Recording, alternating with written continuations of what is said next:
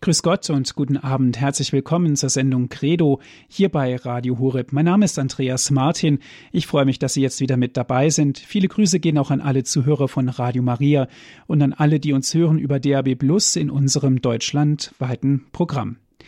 Wir befinden uns wieder im Grundkurs der Philosophie mit Herrn Dr. Egger.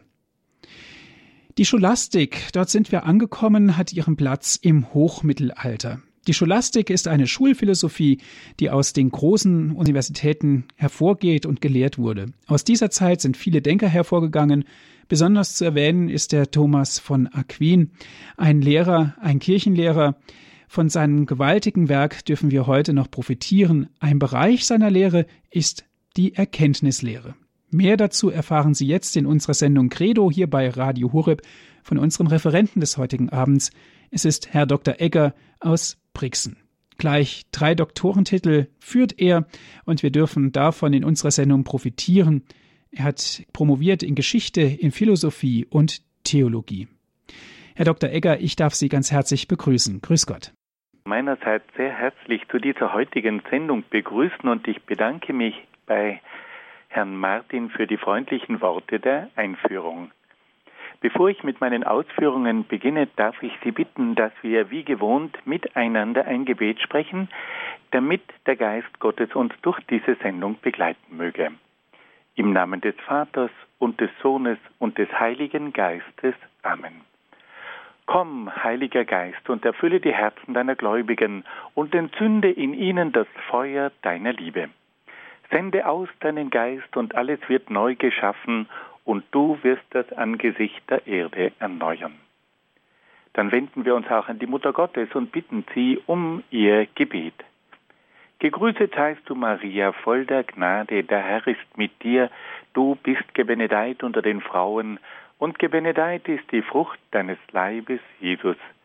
Heilige Maria, Mutter Gottes, bitte für uns Sünder, jetzt und in der Stunde unseres Todes. Amen dann wollten wir uns auch an die Engel wenden und sie um ihr Geleit bitten. Engel Gottes, unsere Beschützer, denen des höchsten Vaterliebe uns anvertraut hat, erleuchtet, beschützt, regiert und leitet uns. Amen. Und dann wollen wir uns auch an einige Heilige und Selige wenden, die sich in besonderer Weise mit philosophischen Fragen aus christlicher Sicht beschäftigt haben. Heiliger Augustinus, bitte für uns. Heiliger Thomas von Aquin, bitte für uns. Heilige Edith Stein, bitte für uns. Seliger Kardinal Newman, bitte für uns. Und seliger Papst Johannes Paul II, bitte für uns.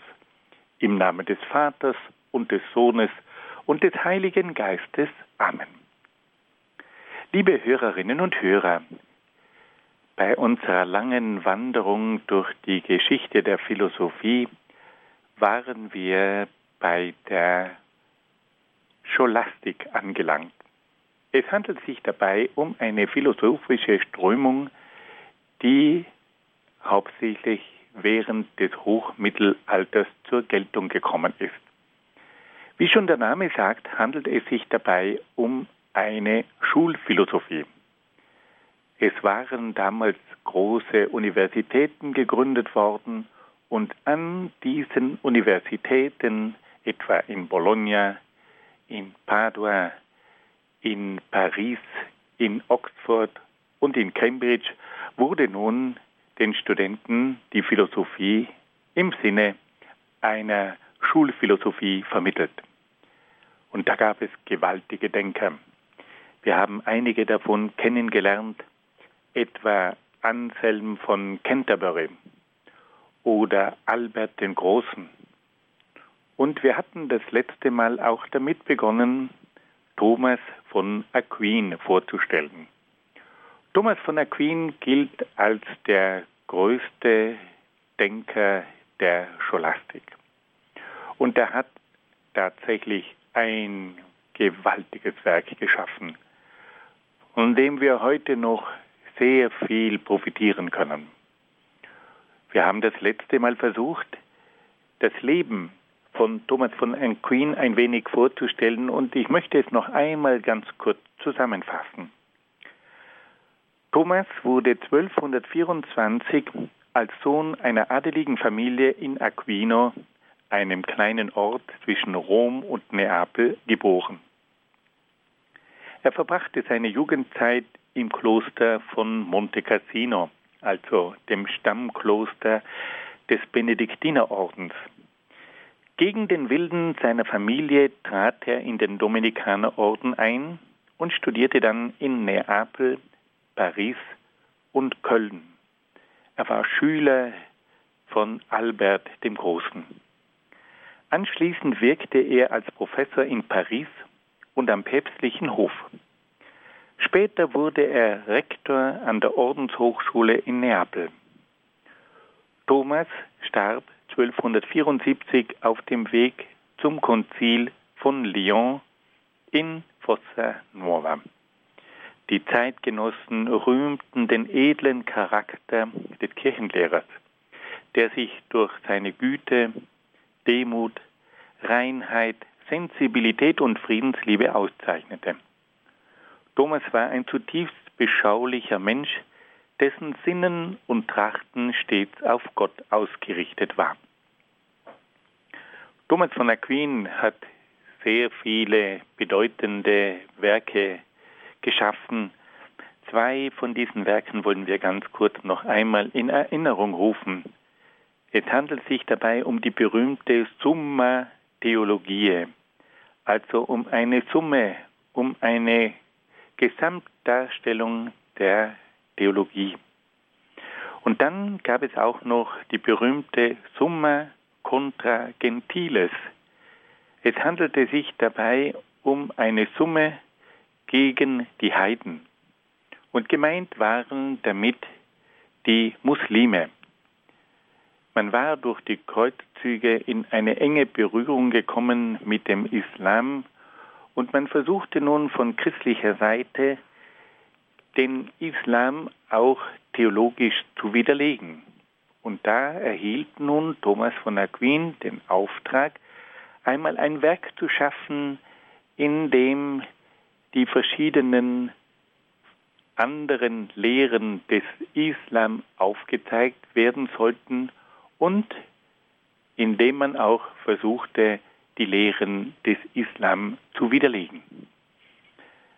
Thomas von Aquin war also ein Mann, der die Theologie einmal in ein System gebracht hat und sehr klare Begründungen für die christliche Theologie entwickelt hat. Aber er war auch ein Mann, der gewissermaßen an der geistigen Front stand und der sich auseinandersetzte mit den Lehren, die sich gegen das Christentum wandten.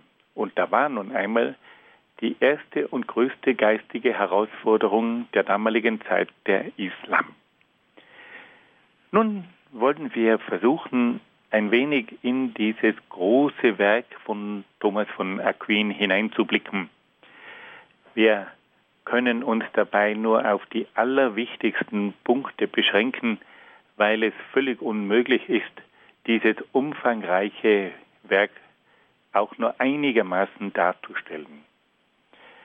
Beginnen wir zunächst einmal mit der Erkenntnislehre.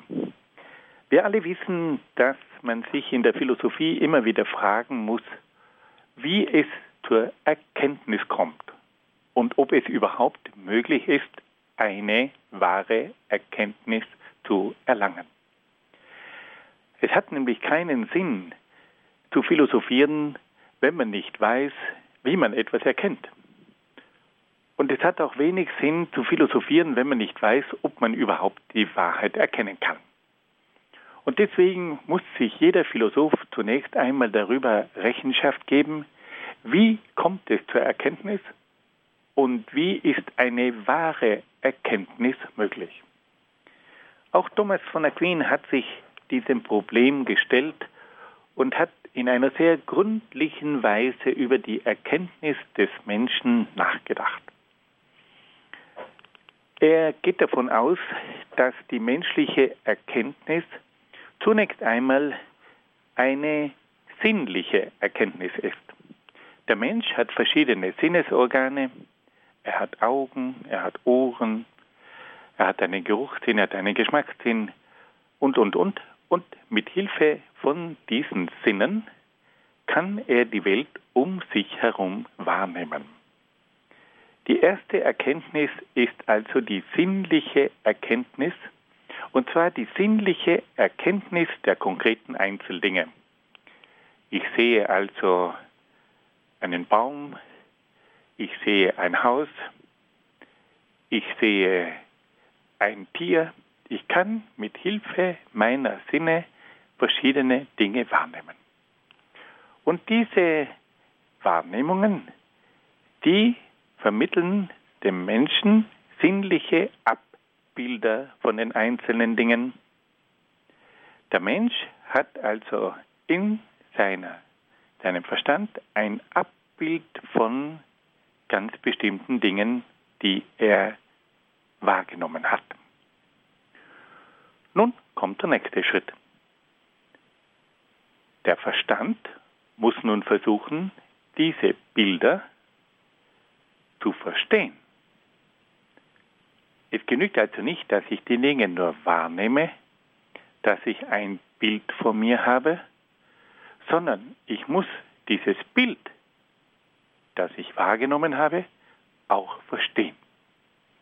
Und das ist jetzt der entscheidende Schritt in der menschlichen Erkenntnis. Was macht jetzt der Verstand? Der Verstand analysiert die Bilder.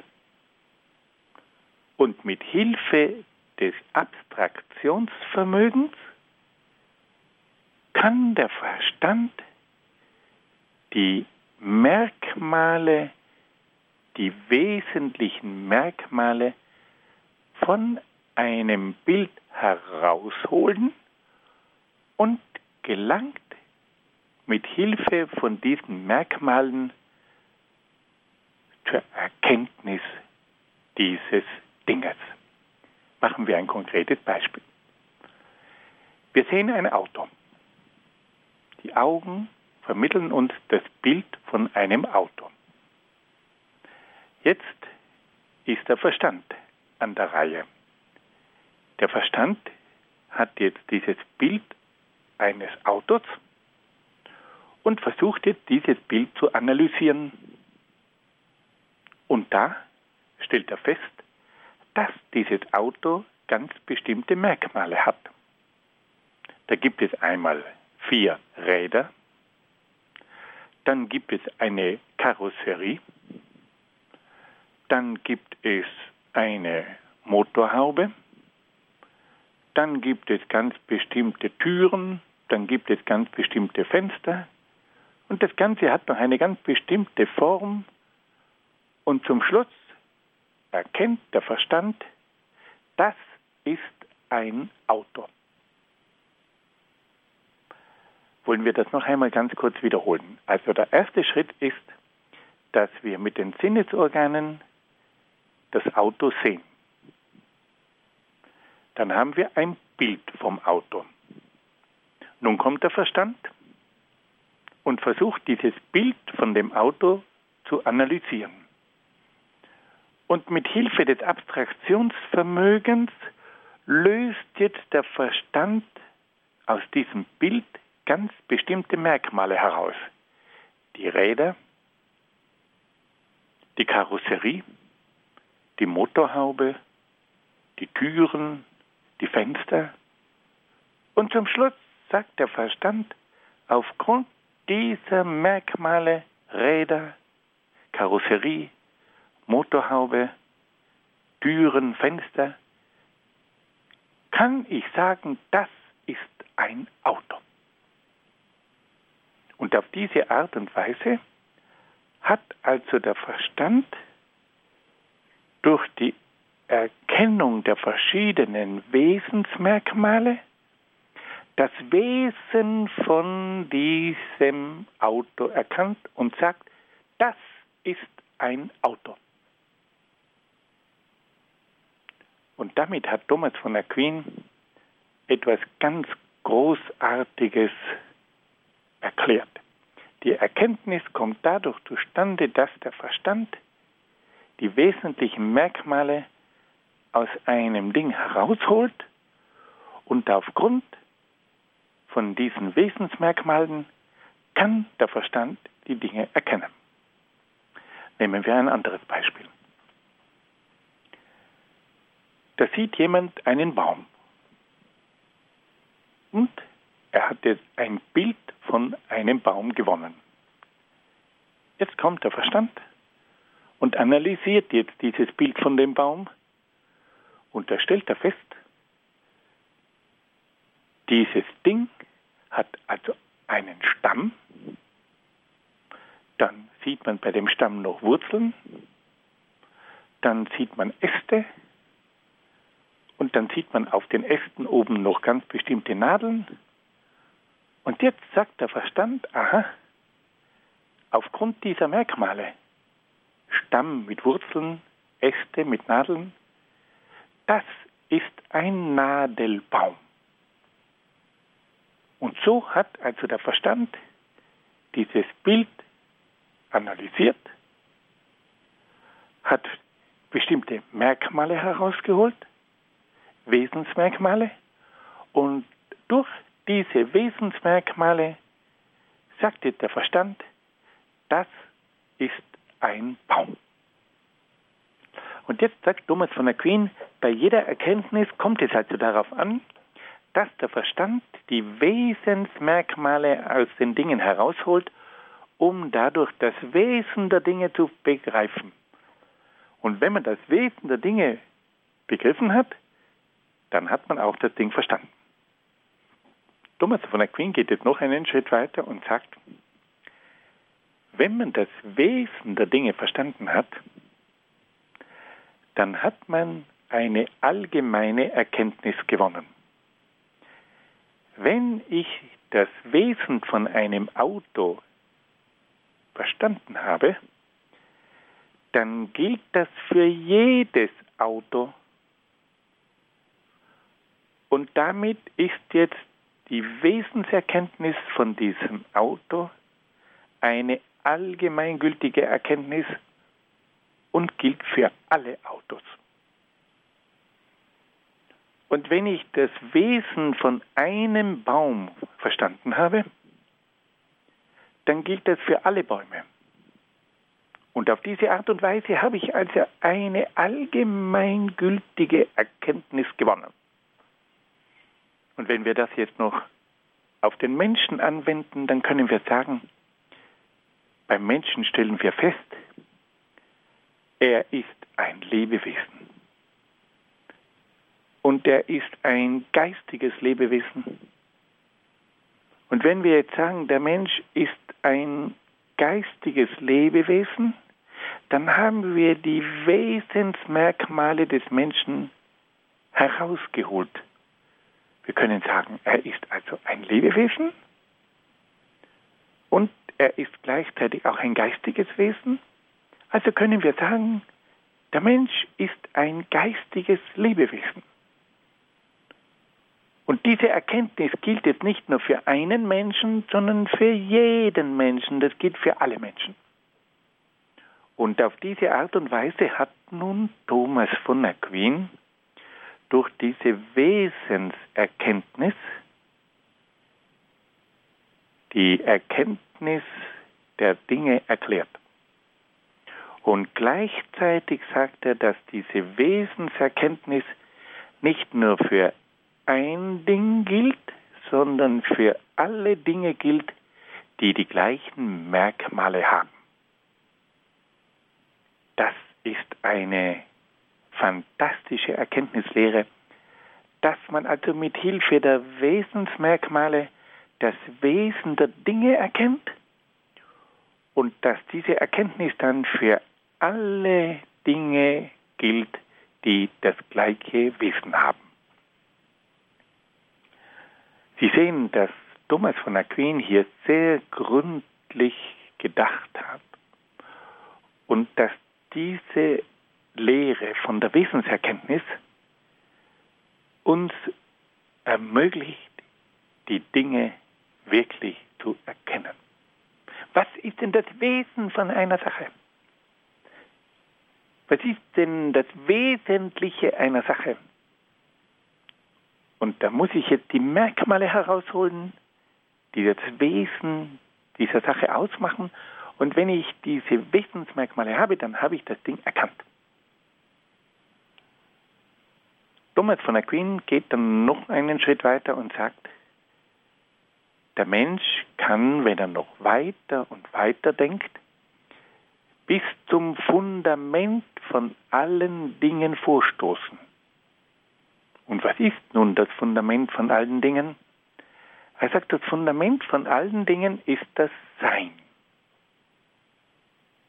Weil das letzte Fundament, das allen Dingen zugrunde liegt, ist das Sein. Alle Dinge, die sind, haben Sein.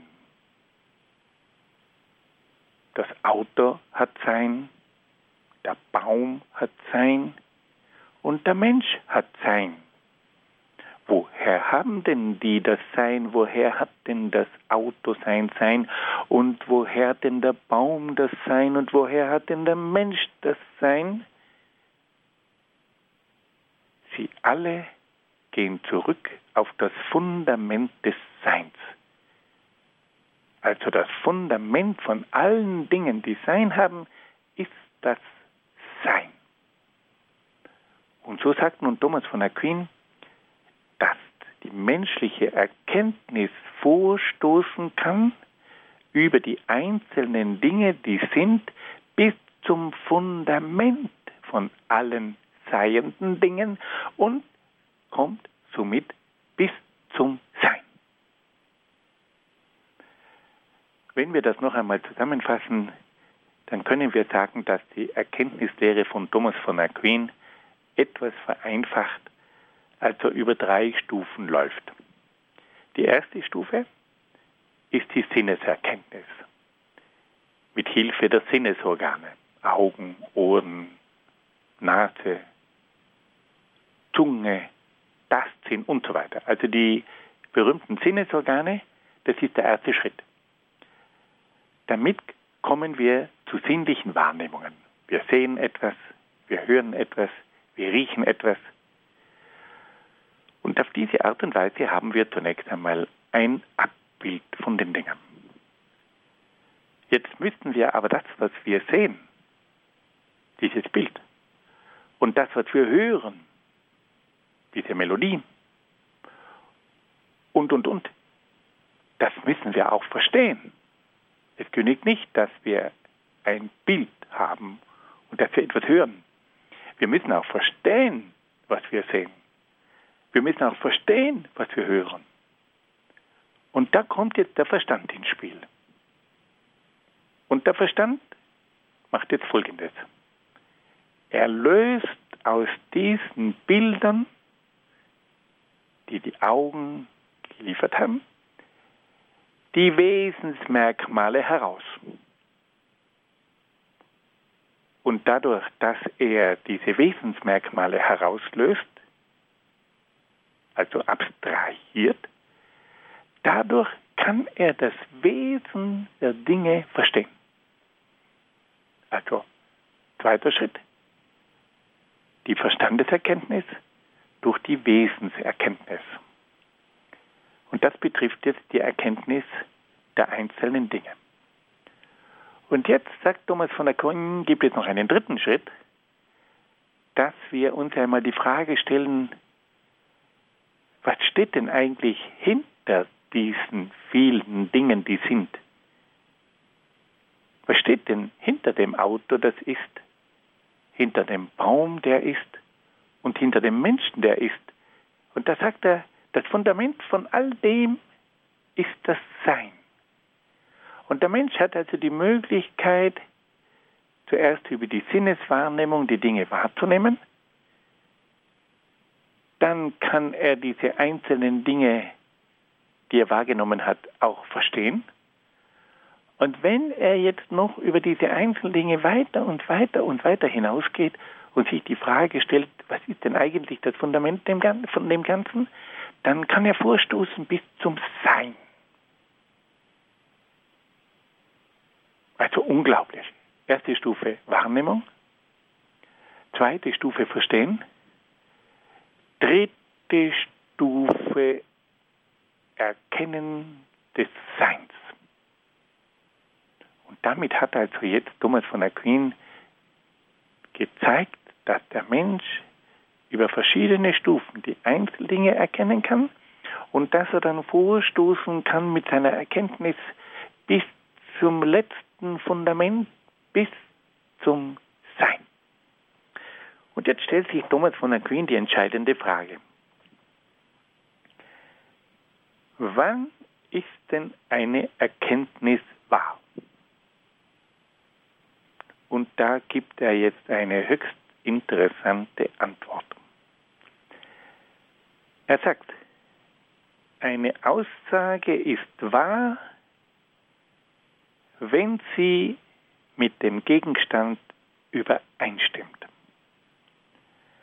Also wenn es zu einer Übereinstimmung des Verstandes mit der Sache kommt, also wenn Verstand und Sache übereinstimmen, dann handelt es sich um Wahrheit. Bleiben wir noch einmal beim Auto. Wenn ich jetzt dieses Auto erkannt und verstanden habe, und wenn diese Erkenntnis in meinem Kopf übereinstimmt mit dem Auto da draußen, dann ist meine Erkenntnis wahr. Also Wahrheit ist auf den Punkt gebracht, die Übereinstimmung des Verstandes mit einer Sache. Noch klarer und deutlicher kann man es nicht ausdrücken. Versuchen wir das einmal lateinisch noch ein bisschen rüberzubringen. Also Thomas von Aquin spricht von der Adequatio rei et intellectus. Wortwörtlich heißt das, also es handelt sich um eine Angleichung der Sache und des Verstandes. Also wenn es etwas freier übersetzt zu einer Übereinstimmung kommt zwischen der Sache und dem Verstand, wenn das übereinstimmt, dann ist die Aussage wahr. Es gibt wahrscheinlich keine klarere und auch keine einfachere Erklärung von dem, was Wahrheit ist. Wahrheit ist die Übereinstimmung zwischen einer Erkenntnis und der Sache. Wenn die Erkenntnis mit der Sache übereinstimmt, dann ist diese Erkenntnis wahr, dann ist sie richtig. Thomas von Aquin geht aber dabei von der Sache aus. Also bleiben wir nochmal bei unserem Beispiel. Wenn ich jetzt ein Auto erkennen will, dann ist das Auto der Maßstab und nicht mein Verstand. Mein Verstand muss sich nach dem Auto richten und nicht das Auto nach meinem Verstand. Warum ist denn das wichtig? Weil man nämlich bei der Suche nach der Wahrheit von den Sachen ausgehen muss und nicht von meiner Interpretation. In dem Moment, wo man sagt, dass der Verstand entscheidet, was wahr ist, ist immer die Gefahr, dass der Mensch die Dinge interpretiert und subjektiv sieht. Und das ist ja in der modernen Philosophie gang und gäbe, dass man sagt, die Wirklichkeit ist das, was ich in der Wirklichkeit sehe. Thomas von Aquin sagt nein. Der Maßstab ist nicht der Kopf, sondern die Sache. Und Thomas von der Queen sagt, wir können auch an die Sache herankommen, indem wir aus der Sache die wesentlichen Merkmale herauslösen. Mit Hilfe des Abstraktionsprinzips können wir an die Sache herankommen und können wir tatsächlich aus den Sachen die Wesensmerkmale herauslösen. Es ist also nicht so, dass wir bestimmen, was die Dinge sind, sondern wir lösen aus den Dingen die Merkmale heraus und dadurch sind es die Dinge, die bestimmend sind. Die Wahrheit ist also nicht etwas Subjektives, das vom Kopf ausgeht, sondern die Wahrheit ist etwas Objektives, das von den Dingen ausgeht. Thomas von Aquin ist also in diesem Sinn ein Realist. Er geht von den Sachen aus. Und er sagt, die Wahrheit ist dann gegeben, wenn unsere Erkenntnis mit den Sachen übereinstimmt. Nun kann man natürlich immer wieder sagen, ja, Moment, aber es ist doch immer auch die Vernunft an der Erkenntnis beteiligt. Man kann doch nicht einfach von der Vernunft absehen. Sicherlich. Der Mensch hat eine ganz bestimmte Vernunft zur Verfügung und die Gesetzmäßigkeiten dieser Vernunft spielen bei der Erkenntnis eine Rolle. Aber es ist doch eben diese grundlegende Überzeugung gegeben, dass diese Vernunft imstande ist, die Wirklichkeit zu erkennen. Und dass die, wirklich nicht, die Wirklichkeit nicht einfach nur ein Produkt von der Vernunft ist. Warum ich das ganz kurz auch anschneide, weil wir heute in der modernen Philosophie immer den Eindruck haben, die ganze Welt ist nur mehr ein Produkt der Vernunft und nicht mehr eine Erkenntnis der Vernunft. Aber in dem Moment, wo wir sagen, dass alles nur mehr ein Produkt unserer eigenen Vernunft ist, ist es nicht mehr möglich, eine Wahrheit zu erkennen. In dem Moment ist es nicht mehr möglich zu sagen, unsere Erkenntnis stimmt mit den Dingen überein. Und in dem Moment können wir überhaupt nicht mehr über Wahrheit reden. Wenn wir von Wahrheit reden wollen, dann müssen wir davon ausgehen, dass es möglich ist, an die Wirklichkeit heranzukommen. Und dass diese Wirklichkeit, die wir erkennen, nicht nur einfach ein Produkt von unserer eigenen Vernunft ist, sondern dass unsere Vernunft eindringen kann in diese Wirklichkeit und dass sie die wesentlichen Merkmale dieser Wirklichkeit erkennt und dadurch fähig ist zur Wahrheit. Fassen wir es noch einmal ganz kurz zusammen. Dieses Ringen um die Erkenntnis, das so wichtig ist, auch in der heutigen Zeit, beruht auf drei grundlegenden Schritten. Der Mensch ist imstande, mit Hilfe der Sinnesorgane die Dinge wahrzunehmen. Dann ist der Mensch imstande, mit Hilfe seines Verstandes die Wesensmerkmale aus diesen Bildern herauszuholen und auf diese Art und Weise kann er das Wesen der Dinge erkennen. Und der Verstand ist schließlich auch noch möglich, weiter zu suchen, über die einzelnen Dinge hinauszugehen bis zum Fundament des Seins. Und dann kommt die entscheidende Frage bei Thomas von Aquin, was ist denn nun Wahrheit und damit eine richtige Erkenntnis? Er sagt, in dem Moment, wo eine Erkenntnis im Verstand mit einer Sache übereinstimmt, ist diese Erkenntnis wahr. Die Wahrheit besteht also in der Übereinstimmung zwischen der Erkenntnis des Verstandes und der erkannten Sache.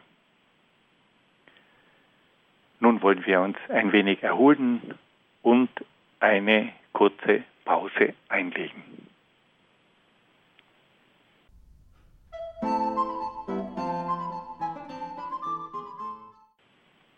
Sie haben eingeschaltet in der Credo-Sendung hier bei Radio Horeb. Grundkurs Philosophie ist heute unser Thema. Wir sprechen mit Herrn Dr. Peter Ecker aus Brixen. Liebe Hörerinnen und Hörer, wir wollen uns nun einem weiteren sehr interessanten Bereich in der Philosophie von Thomas von Aquin zuwenden. Und zwar geht es jetzt um die Frage nach Gott. Thomas von Aquin war einer der größten Theologen der gesamten Theologiegeschichte und ihn hat deshalb die Frage nach Gott in einer besonderen Weise berührt. Und Thomas von Aquin stellt sich hier zunächst einmal die Frage, ob es Gott überhaupt gibt. Und da hat er nun eine sehr interessante Lehre entwickelt, und zwar die Lehre von den fünf Wegen, die zu Gott hinführen können. Thomas von Aquin spricht interessanterweise nicht von Beweisen, die zu Gott hinführen, sondern er drückt es etwas bescheidener aus. Er spricht von den Wegen, die zu Gott hinführen. Thomas von Aquin sagt also, dass der Mensch mehrere Möglichkeiten hat, Gott zu erkennen. Er spricht von fünf Wegen, die zur Erkenntnis von Gott hinführen können. Wir wollen zwei von diesen berühmten fünf Wegen etwas näher kennenlernen, weil es sich dabei um zwei Wege, man spricht dann oft auch von sogenannten Beweisen, das sind zwei Beweise, die sind so berühmt, dass es sich wirklich lohnt, einmal diese zwei Wege kennenzulernen. Diese Wege sind auch für den heutigen Menschen noch eine große Hilfe, wenn er sich auf die Suche nach Gott begibt. Da gibt es zunächst einmal den Weg, der von der Erfahrung ausgeht, dass alle Dinge eine Ursache erfordern. Alle Dinge, die um uns herum existieren, haben eine Ursache. Alle Dinge sind von einer früheren Ursache abhängig. Wenn wir jetzt weiterschauen, dann stellen wir fest, dass auch diese Dinge, die eine Sache hervorbringen, wiederum eine Ursache haben. Und diese Ursachen haben ihrerseits wieder eine Ursache. Und diese Ursache geht auf eine weitere Ursache zurück. Und so kommt es also zu einer ganzen Kette von Ursachen, die immer weiter zurückreicht. Und da stellt sich nun die Frage, ja, aber was steht denn am Anfang dieser Kette von Ursachen. Irgendwann muss doch diese Kette von Ursachen oder diese Reihe von Ursachen begonnen haben. Was steht am Anfang dieser Reihe, am Anfang dieser Kette von Ursachen? Und da sagt nun Thomas von Aquin, am Anfang dieser Reihe von Ursachen muss eine Ursache stehen, die keine weitere Ursache mehr braucht. Wenn es nämlich nicht eine solche Ursache gibt, die keine Ursache mehr braucht, dann könnte diese Reihe von Ursachen überhaupt nicht beginnen.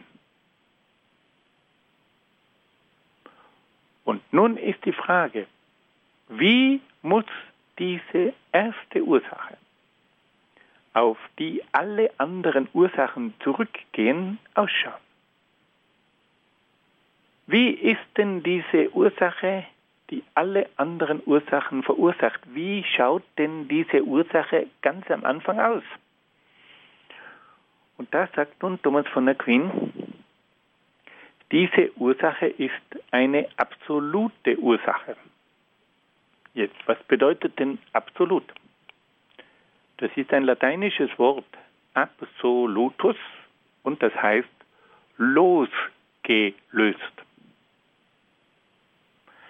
Die erste Ursache muss losgelöst sein von jeder anderen Ursache. Sie muss unabhängig sein von jeder anderen Ursache. Sie braucht keine Ursache mehr, weil sie selbst die Ursache von sich selbst ist. Diese berühmte Überlegung von Thomas von Aquin, die auch schon bei Aristoteles anzutreffen ist, sagt also ganz einfach, alle Dinge brauchen eine Ursache. Jede Ursache geht auf eine Ursache zurück, diese Ursache geht wieder auf eine andere Ursache zurück und so geht es also immer weiter und weiter und weiter zurück und zum Schluss kommt die Frage, ja, was war denn da am Anfang? Am Anfang war eine Ursache, die keine weitere Ursache mehr braucht, weil sie selbst ihre eigene Ursache ist. Und eine solche Ursache, die losgelöst ist von einer früheren Ursache, die unabhängig ist von einer früheren Ursache, die keine Ursache mehr braucht, eine solche Ursache nennt man absolut. Die losgelöste Ursache, die keine weitere Ursache mehr braucht, die unabhängig ist. Und dann stellt sich natürlich noch die Frage, ja, wie muss denn diese absolute Ursache noch weiter ausschauen?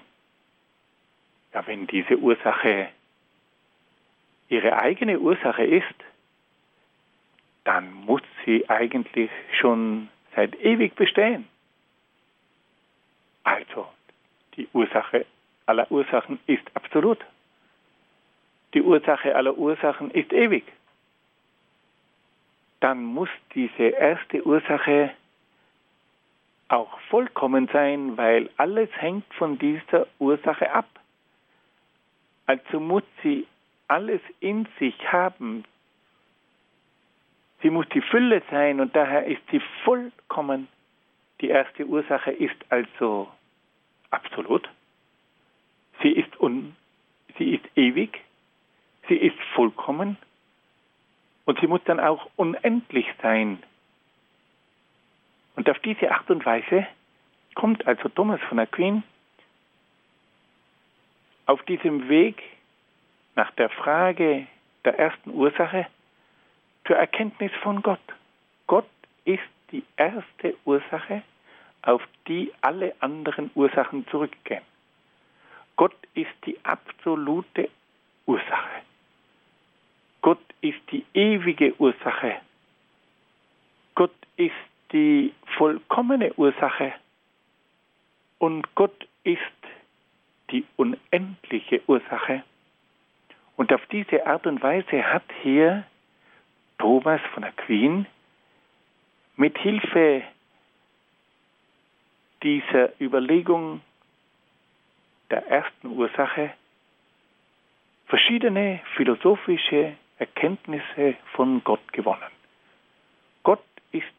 Erste Ursache, Gott ist die absolute Ursache, Gott ist die vollkommene Ursache, Gott ist die ewige und die unendliche Ursache. Und diesen Weg, der über die Ursachen zur ersten Ursache hinführt, diesen Weg oder diesen Beweis nennt man den sogenannten Kontingenzbeweis. Das Wort Kontingenz bedeutet Abhängigkeit, also der Abhängigkeitsbeweis. Und der Abhängigkeitsbeweis, der baut auf der Überlegung auf, alle Dinge sind abhängig von einer früheren Ursache. Und von einer Abhängigkeit komme ich zur nächsten und so geht es immer weiter und weiter und weiter, bis ich zum Schluss zu einer Ursache komme, die nicht mehr abhängig ist, sondern die unabhängig ist. Und damit sind wir bei der absoluten Ursache. Liebe Hörerinnen und Hörer, dieser Weg zu Gott über die Frage nach der ersten Ursache, der ist auch heute noch ein unglaublich überzeugender Weg. Weil jeder Mensch sich irgendwann die Frage stellen muss, was steht denn am Anfang? Am Anfang muss etwas Absolutes stehen. Am Anfang steht etwas Ewiges. Am Anfang steht etwas Unendliches. Am Anfang steht etwas Vollkommenes. Wenn es dieses ewige, unendliche, vollkommene, absolute nicht geben würde, wäre überhaupt nichts da.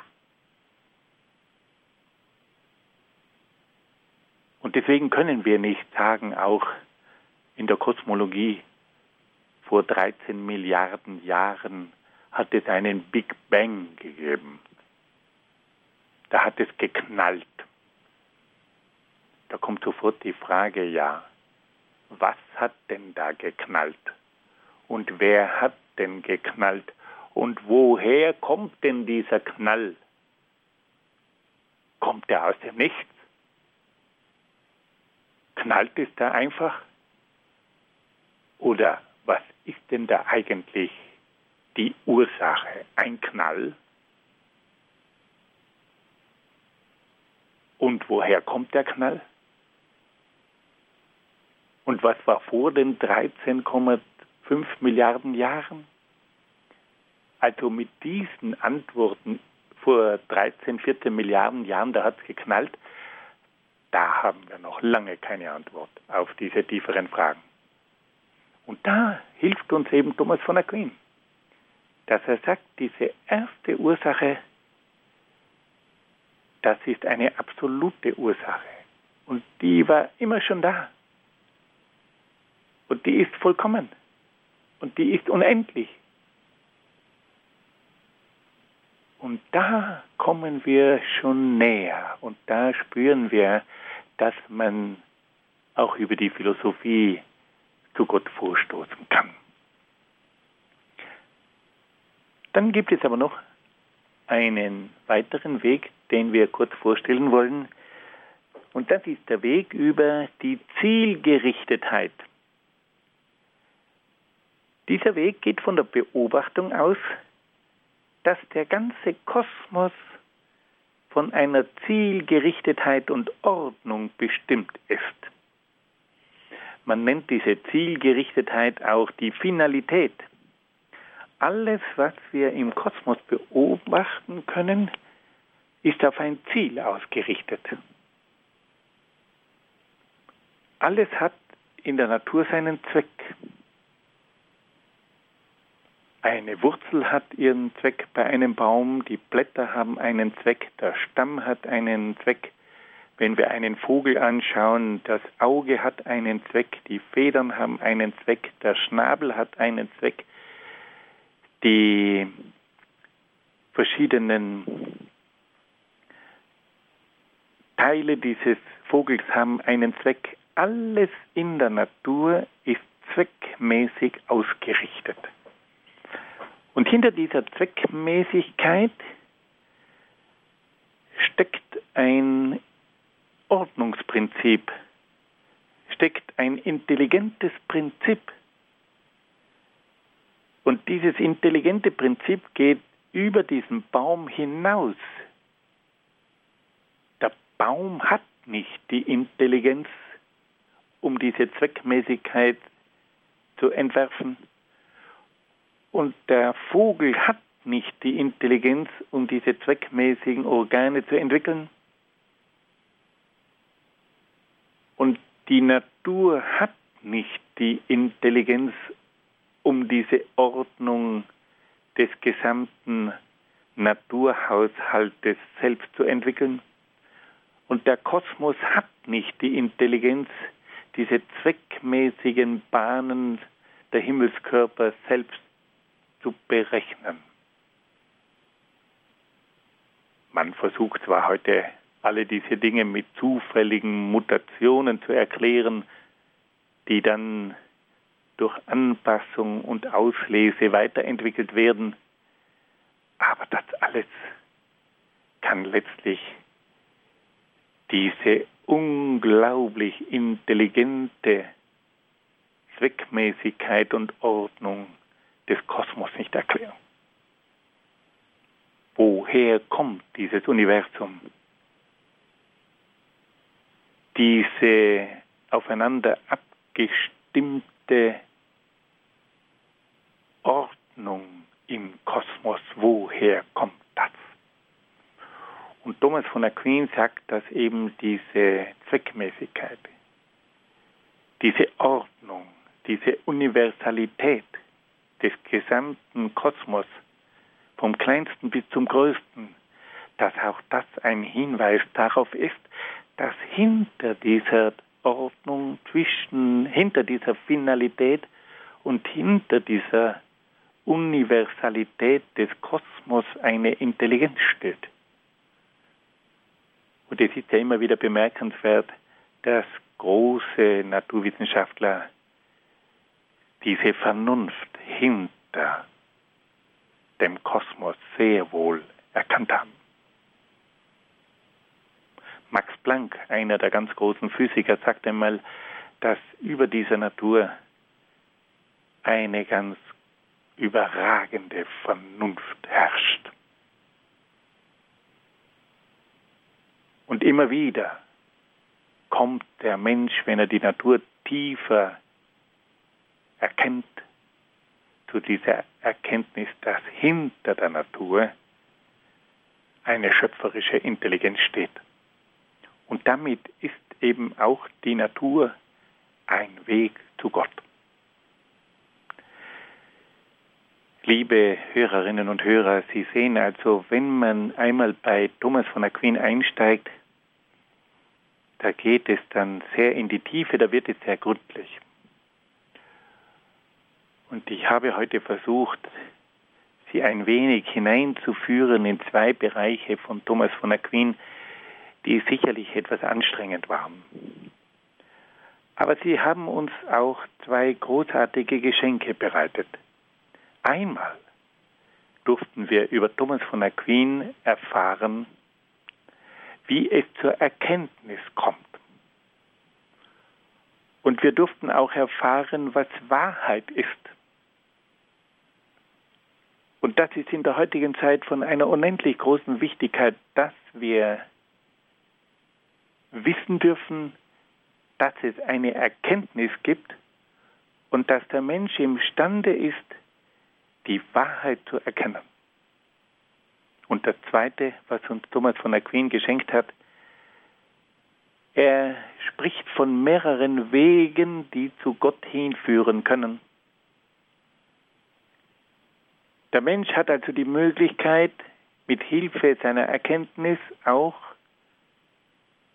Gründe zu finden, die für die Existenz Gottes sprechen. Und da haben wir zwei Wege kennengelernt. Einmal den Weg über die Ursachen bis zur ersten Ursache und zweitens den Weg über die Zielgerichtetheit aller Vorgänge in der Natur. Und auch diese Zielgerichtetheit, diese Finalität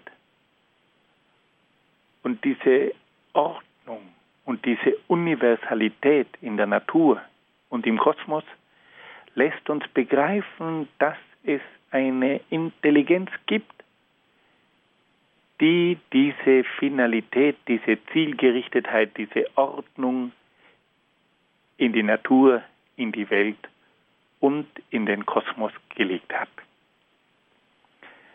Liebe Hörerinnen und Hörer, mit diesen Gedanken möchte ich für heute meine Ausführungen beenden. Und ich wünsche Ihnen, dass Sie durch diese Lehren von Thomas von Aquin auch in Ihrer christlichen Überzeugung bestärkt werden. Dass wir davon ausgehen können, dass es eine Erkenntnis der Wahrheit gibt und dass es auch möglich ist, mit Hilfe der Erkenntnis zu zeigen, dass Gott existiert. Ich danke Ihnen sehr herzlich für Ihre Aufmerksamkeit und wünsche Ihnen alles Gute und Gottes besonderen Segen. Herzlichen Dank an Sie, Herr Dr. Egger, für Ihre Ausführungen, die Sie uns gegeben haben heute in unserer Credo-Sendung. Ich darf mich ganz herzlich bei Ihnen bedanken. Dankeschön auch an Sie, liebe Zuhörer, dass Sie mit dabei gewesen sind. Wie immer gibt es diese Sendung auch zum Nachhören auf CD. Ich lade Sie ein, rufen Sie unseren CD-Dienst an unter folgender Telefonnummer 08323 9675120. Noch einmal die Telefonnummer von unserem CD-Dienst 08323 9675120. Wenn Sie von außerhalb Deutschlands anrufen, 0049 vorab wählen. Weiter geht es mit der 8323 9675120. Gerne schicken wir Ihnen einen Mitschnitt dieser Sendung zu www.horeb.org ist unsere Internetadresse. Dort gibt es auch die Sendung zum Herunterladen auf den Computer als MP3-Datei www.horeb.org.